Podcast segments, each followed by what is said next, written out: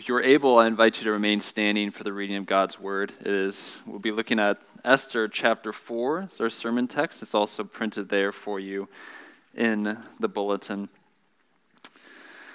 Let us give our careful attention, for this is the word of the Lord.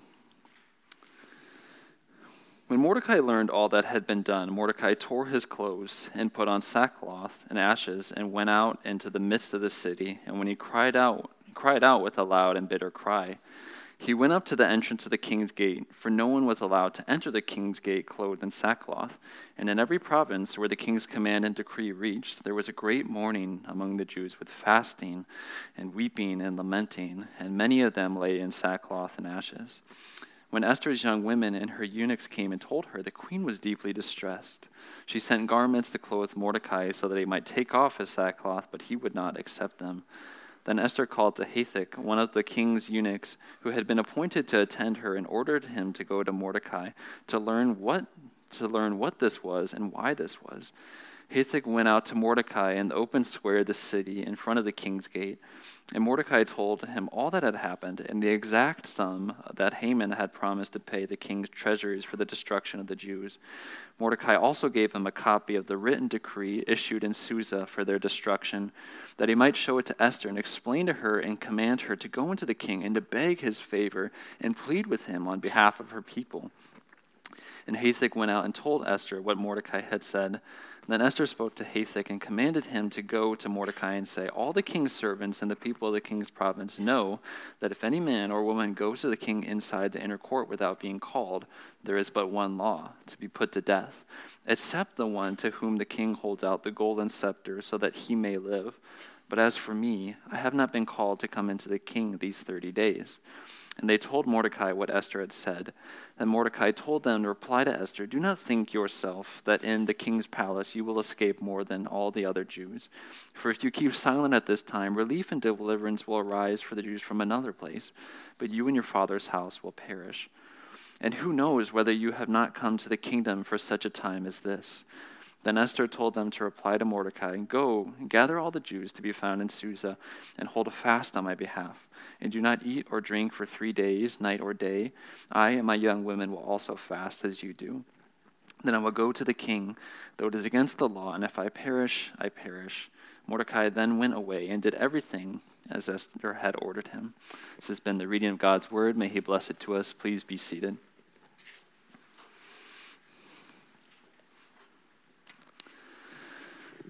Martin Luther King Jr., the civil rights activist, once said The ultimate measure of a man is not where he stands in times of convenience and comfort, but where he stands in times of challenge and controversy. And it's so true that oftentimes, oftentimes we have what we think as defining moments in difficult times of our seasons. Difficult seasons can serve as a mirror to our hearts that show us really where our hope lies, what we're truly looking for for assurance.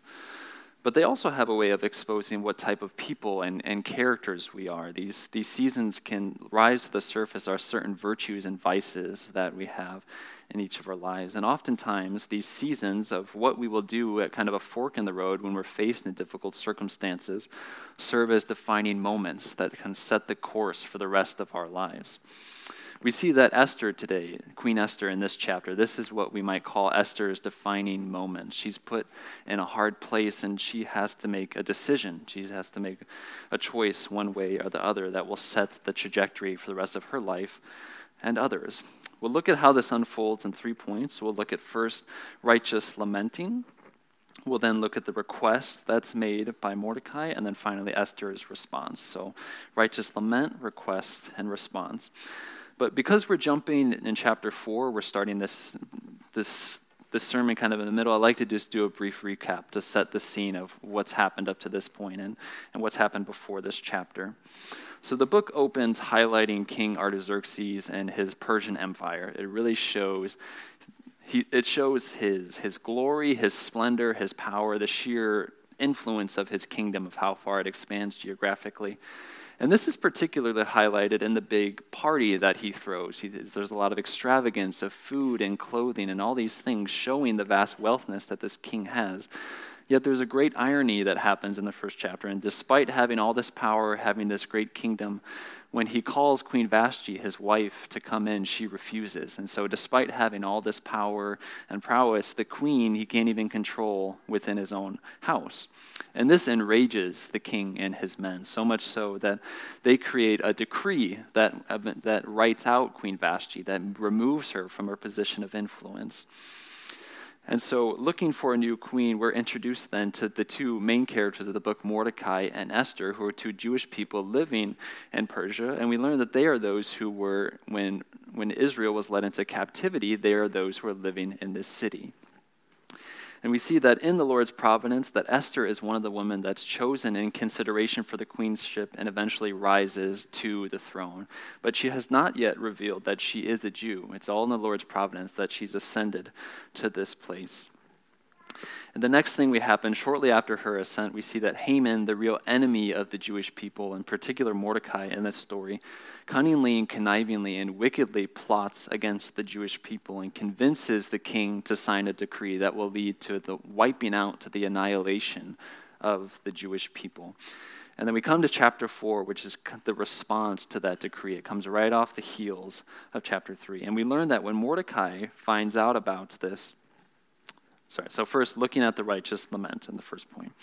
So we learn that Mordecai has heard about this decree. We unpack this in more detail. But what's clear from chapter 2 is that one of Mordecai's skills is that he's very good at keeping his ear to the ground. He's very good at gathering intel and data, and he's able to find things out very quickly and effectively. We see this in chapter 2 with the, the king. There's a plot to assassinate the king, and Mordecai hears about this and is able to relay the information to people in time to stop this assassination attempt. And so, too, here we'll see in greater detail later in the chapter, but Mordecai has heard about this. He's heard, he's just heard the decree that there's going to be a destruction of his people. And if you look in chapter 3 and verse 13, it talks about kind of the depth and the, the ex, real extravagance of this decree. I think this really gives us an insight into the weight of what Mordecai would have felt. It uses words like there's an instruction to destroy, to kill, to annihilate, not just Mordecai and the men, but all Jews, young and old, women and children. And so in 12 months, this decree is going to come forth, and Mordecai, hearing about this for the first time, is distraught. He's lamenting, he's wrecked. We see that in detail, they show that he tears his clothes and he puts on sackcloth and ashes and went outside the midst of the city. Now, on your if you're driving home on the way from church and you saw someone on the sidewalk who had their, their, their clothes torn and they had dust on their head, we would likely be very concerned and confused about why they're dressed that way. But this was a very common, this was a very common thing in the ancient Near East and in this culture.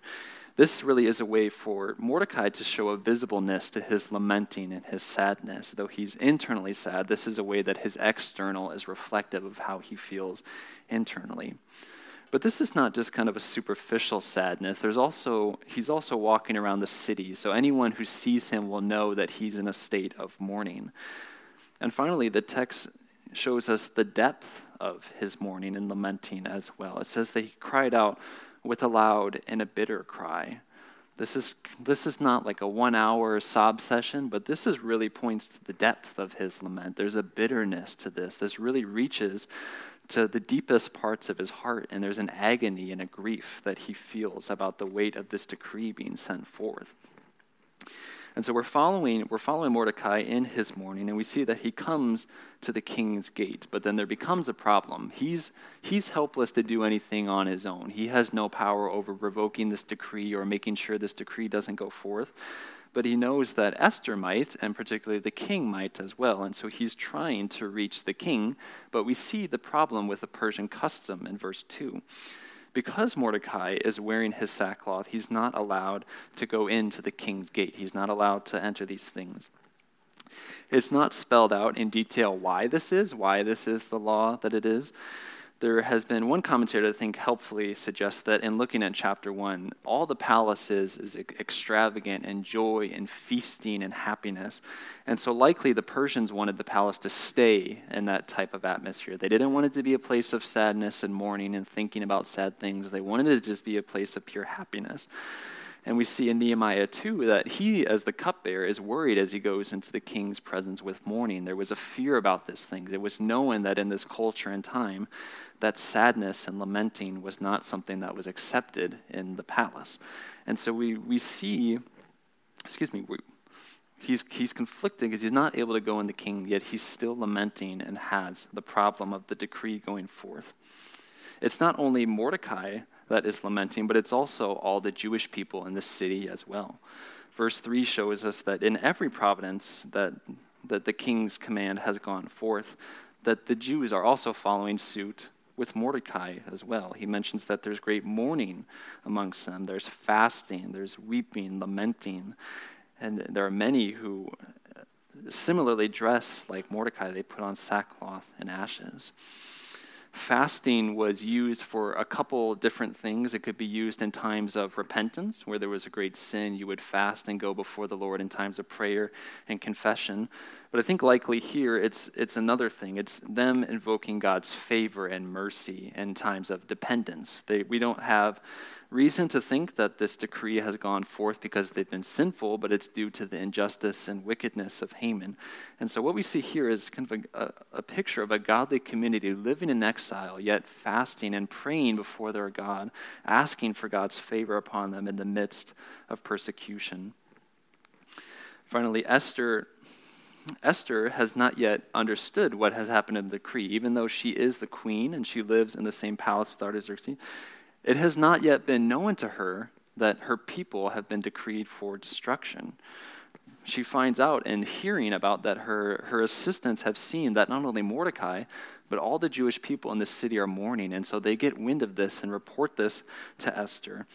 And we see that she's deeply distressed. She doesn't know what's going on yet, but seeing all these things, seeing that her people are in distress, she knows that something is wrong. And so the person she's closest with would be her cousin, her family member, Mordecai. So she seeks to send him clothes to take off his sackclothes that he might come in and talk with her. Yet perhaps here we see the depth and the true despair, or not despair, we see the true depression of Mordecai here. She sends garments to him, but he refuses to take them. He refuses to let his external attire be inaccurate to how he feels internally. This really is a picture of inconsolable grief and sadness that he refuses to be comforted, that he refuses to take the clothes that Esther has sent him here. I've entitled this point Righteous Lamenting because I think this is a, a, picture of what it looks like to godly lament when we look at not only what he's, what he's lamenting, but how he's lamenting.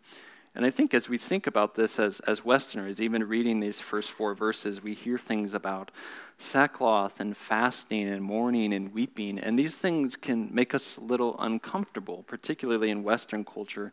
We don't really lament well. We prefer to live as the Persians, to live as people who want to think about happiness and self fulfillment and joy and all these things. And yet, God's picture God's word is full of this picture of when godly people face terrible things that they come honestly and openly before the Lord.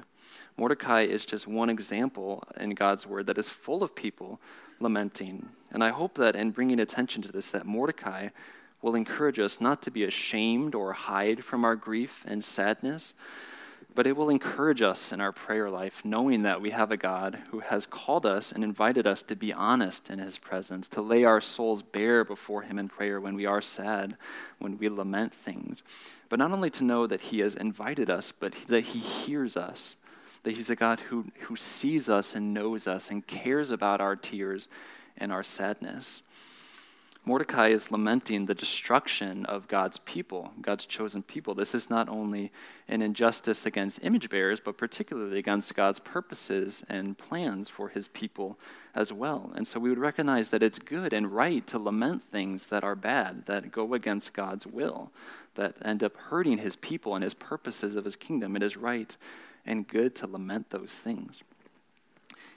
Yet in Mordecai's lamenting, it does not ultimately lead him internally into self despair, but it leads him to desperation and request, which is our second point. We see then that verse 4 sets the tone for how this section really unfolds in this dialogue. We've seen that there's the problem with he's not able to go into the king's palace but with his clothing, but also that he's refused the clothing that would allow him to go in the king's palace. So he's not able to have this conversation with Esther face to face. So it happens with a mediator. So what we see in this section is that it can get it can get a little repetitive, but it happens as the, the messenger is walking back and forth between Esther and him, relaying this information. And so that's how the unfolding of communication happens in this. In verse 6, we see that the eunuch who's been entrusted to Esther Hathach goes out to Mordecai in the open square in the city in the front of the king's gate. And so this is the setting of where this happens. Now, this, has, this was pretty interesting if we have any archaeology fans out there, or maybe just amateur archaeologists, like Indiana Jones fans level archaeologists. But they have actually excavated the city of Persia, and they found that this place was a place where there was lots of business and foot traffic. So, really, in the king's palace is kind of like a city square where there's lots of activity happening. And so, in the midst of all this business and people passing through, we're able to see this is a busy section of the city, and this is how they're able to have almost a private conversation with everyone else moving around them. So that's that's kind of just the scene and setting that would happen. Now let's focus on the the request that Mordecai makes. We see in I'm sorry. I keep saying I see, and I intentionally, when I practice this week, to cut that out because I listen to sermons and I recognized how much I say we see. So please, please bear with me. A... Verse 7 highlights Mordecai's uh, knack for intellect, that he's able to gather information quickly and profoundly. We see that he, we see, it is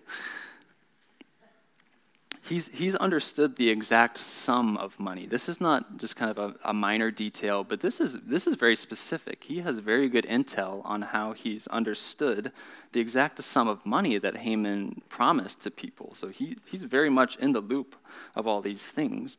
But perhaps what's more striking is that he also has gained a copy of the decree as well. He has the physical copy of the destruction of what is inevitably going to happen in 12 months. For the kids and the younger people here today, we might say that he has the receipts. He's kept all the things. He has proof and documentation of these things. And so, really, what this, what this decree, having a physical copy of it, does is it allows him to show Esther not only the, the gravity of the situation, but the details of the situation as well. He's, it's not just word of mouth, but she's able to read this and look at this. And I think this is a way that he's trying to show her the true danger that her and all of God's people are in. She's able to read this and recognize that this is not a joke. And so, recognizing the weight, the gravity of this situation, Mordecai pleads with her, saying, You're in a position of influence. Go in and, and beg to the king, plead on our behalf. We are, we are on the brink of annihilation, and we have 12 months. You need to go in and intercede on our behalf. And yet, we see that in the response that Esther gives, we see that there are two problems to the plan that Mordecai has proposed. One, one of them is a Persian custom, a Persian law that's put forth, but then there's also a subjective problem in the relationship between Esther and Artaxerxes as well. The first problem is that Esther warns him that you cannot go into the king's court uninvited. She can't just walk in there and waltz in there. It's not as if we go into another room and knock on the door and they say, Come in, and we walk in. There's, it's not the custom of the Persian palace to be able to do that. The, it's so severe that if someone did that, if they were not summoned, that it was a death penalty. This is really, Mordecai is asking her to go out on a limb and risk her life for the sake of her people. That's how serious this situation is. But as we think about Esther saying this, I think it's easy to be sympathetic to her position that she's hesitant about this, not only in the fact that she's risking her life, but the person that she's dealing with as well.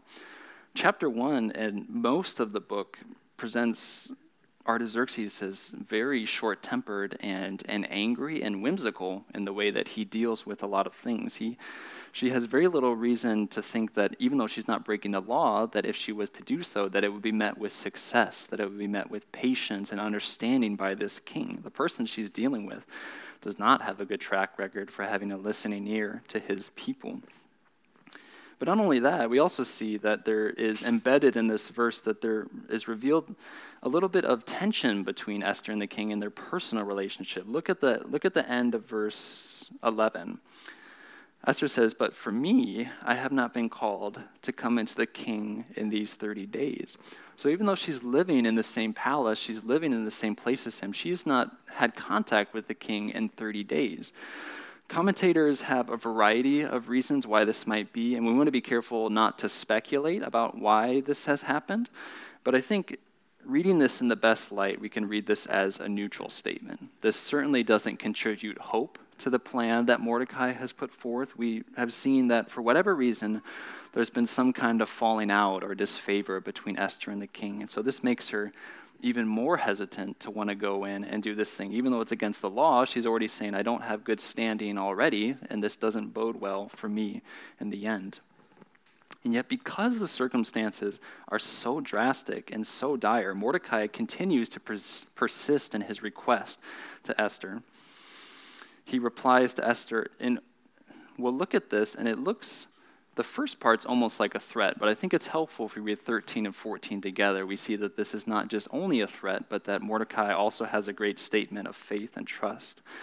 He tells her at first, says, Do not think to yourself that you are in the king because you are in the king's palace, that you will escape more than all the other Jews. I think we can read this as a light threat, but really what, really what I think is going on here is that he's trying to motivate her to action. He's showing her that just because you're in a position of power and favor with the king as the queen of this earth, that you are ultimately God's servant, that you have been brought into this position because you need to step up in this time. You've been put into the favor of being the queen for this time. But we also see that Mordecai emphasizes the trust he has in the Lord. He's, he goes on and says, For if you keep silent this time, relief and deliverance will arise from the Jews from another place. There have been some that thought that in, in, in, Greek and Hebrew that another place could be an implicit reference to God. And so commentators will take it as that this is a direct appeal that God will arise and directly intervene and save the people who are on the brink of destruction. But the other option would be that that God's going to work through means of another human human army, that there's still 12 months until this destruction would happen. And in that time, Mordecai is confident that God will raise up another army that will protect God's people. Regardless of how we read this, I think this is a great statement of, of trust and faith, that even if it's God directly intervening or through his means, that Mordecai is trusting that God will be faithful to his people and to his promises. But we also see we also see the faith and trust in God's providence as well in the end of 14. And Mordecai says, and, and who knows whether you have not come to the kingdom for such a time as this?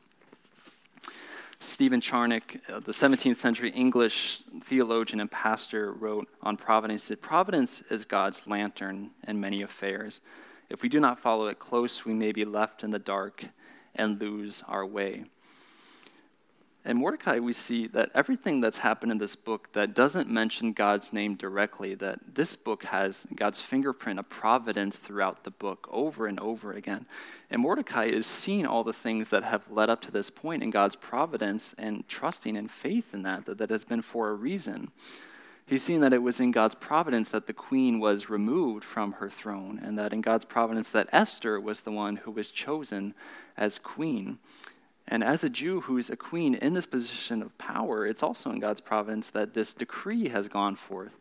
And now Esther is in this place to be able to be of influence, to be able to intercede for her people because she is both the queen and one of God's servants as well. Mordecai is looking and trusting in God's providence that has been this lamp guiding them to this point.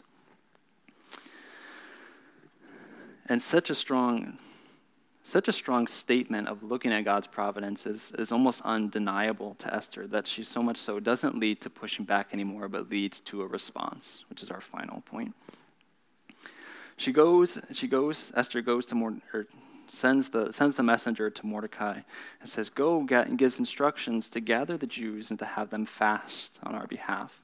Three days and three nights. And it's not directly mentioned that they're praying, but I think it's very likely to assume that in their fasting that they're praying for God's favor, not only to be upon them as God's people for deliverance, but also for God's favor to be upon Esther, that she would receive favor in the eyes of the king as they move forward with this plan. And so we see a great a great act of faith and trusting and asking for prayer and praying herself for what she's about to do. But we also see a great act of courage by Esther as well at the end of verse 16. She says, I will go to the king, though it is against the law, and if I perish, I perish. This is a remarkable act of courage and resolve that even in the face of death, even in the face of doing something illegal, that she knows that it is for a greater end. That though it is difficult and wrought with t- trials and difficulties, that if she intercedes and it goes well, that it will be for the preservation of God's people. And so Esther continues, despite having the threat of death, with firmness of courage moving forward. This is for this is for everyone in the room, but I specifically want to talk to the kids here mostly as we think about the need for courage in the Christian life as well. Many of us grew up hearing or perhaps heard at some point in our life that the, the right thing to do is often the very hard thing to do. And this is true because so often, even when we do the right thing, that it's not meant with joy and acceptance that people will come and pat us on the back and say, Thank you for doing the right thing. Thank you for being a man uh, or a woman of integrity and courage and honesty and doing these things. So rarely that happens. Don't expect that that will happen when you do the right things, kids.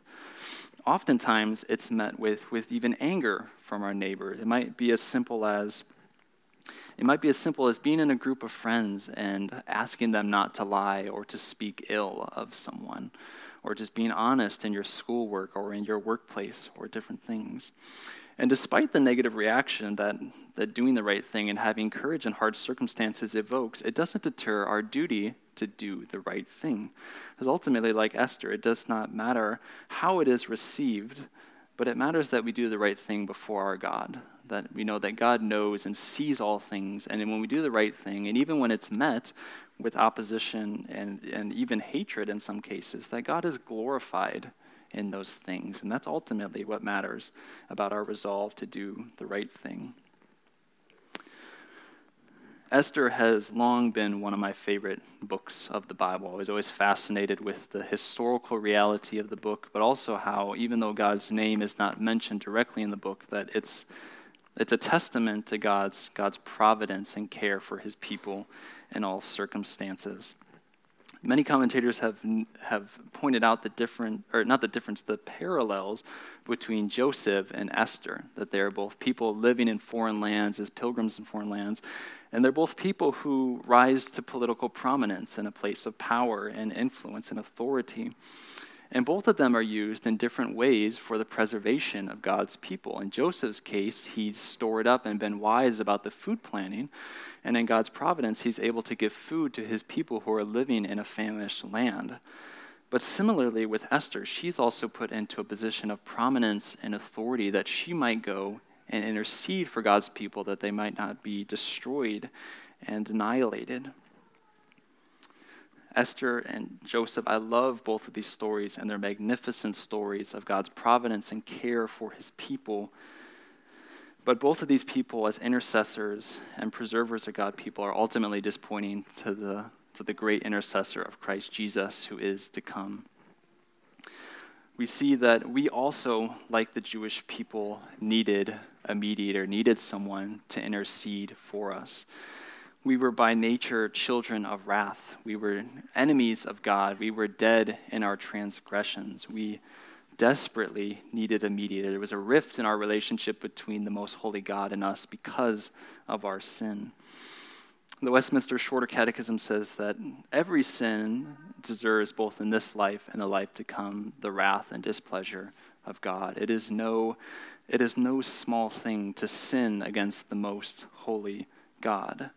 And it is not, though we needed a mediator, it is not something that we could do on our own. It's not something by effort of our own righteousness or the works of our hands that we could mend this bridge, this, this gap between us and God. But we desperately needed a mediator to come forth to intercede for us, lest we also perish. The difference in this story is that we did not desire that. We were content to stay dead in our transgressions and sins. And yet, out of the abundance of his grace and his love and mercy and patience, though we were on the path to perish, God sent forth the greater intercessor, Christ Jesus, to live the life that we could never live, but also to die the death that we deserve at the cross, becoming a curse for us, bearing the, the, the guilt of our sin and the wrath that our sins justly deserve in order that he might reconcile us to God, that he might bring us close, to assure the forgiveness of sins, and to give us his righteousness. But we also see that he doesn't, he doesn't stop his, inter, his intercession there. We know that Christ has conquered over sin and death and rose again from the grave. And he continues to intercede for his people at the right hand of the Father. We see how he accomplishes this ministry and one, one theologian wrote this greatly as how he, how he continues to intercede for his people is that he sits at the right hand of the Father as our advocate and representative, constantly testifying to the verdict won by his death and resurrection.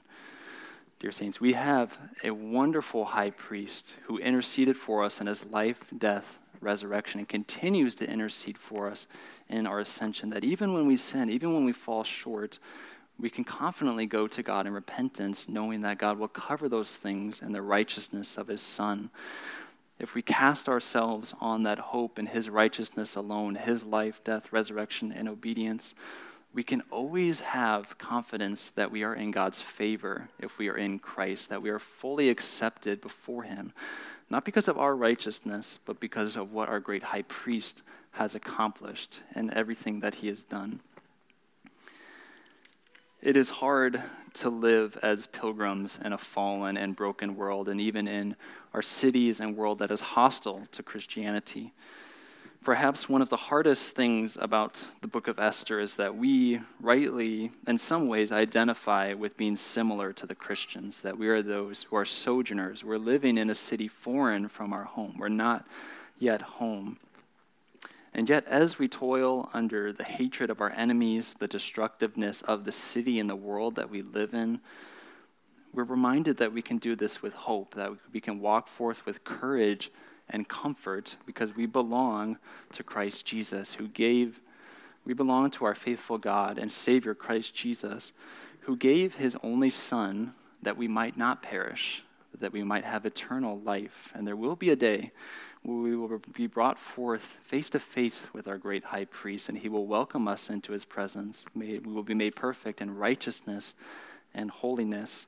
And our great high priest, who has been with us in our sufferings and our toiling and our lamenting in this life over all things, will personally wipe away the tears from our eyes. That is our hope, dear saints. And as we walk forth as sojourners and pilgrim, would we keep our, keep our eyes fixed on where our life is hidden with Christ on high? Let us pray.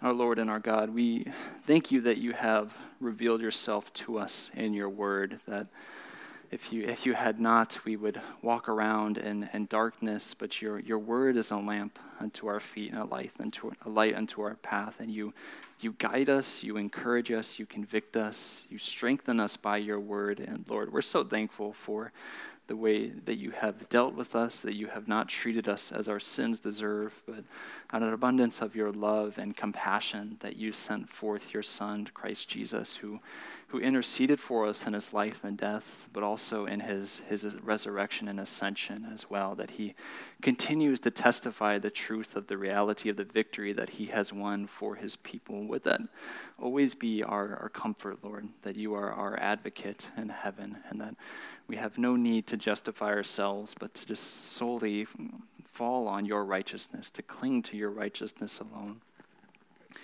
Lord, we are afflicted so many in so many ways with the reality of living in a broken world and living in hostility, of living in Persia as it was, Lord. And we pray that you would give us strength, strengthening in our faith, but also encourage to walk forth, knowing that we are your servants and that whatever happens to us here, Lord, that we belong to you, our faithful Savior, body and soul. We pray and give thanks for all these things in Christ Jesus' name. Amen.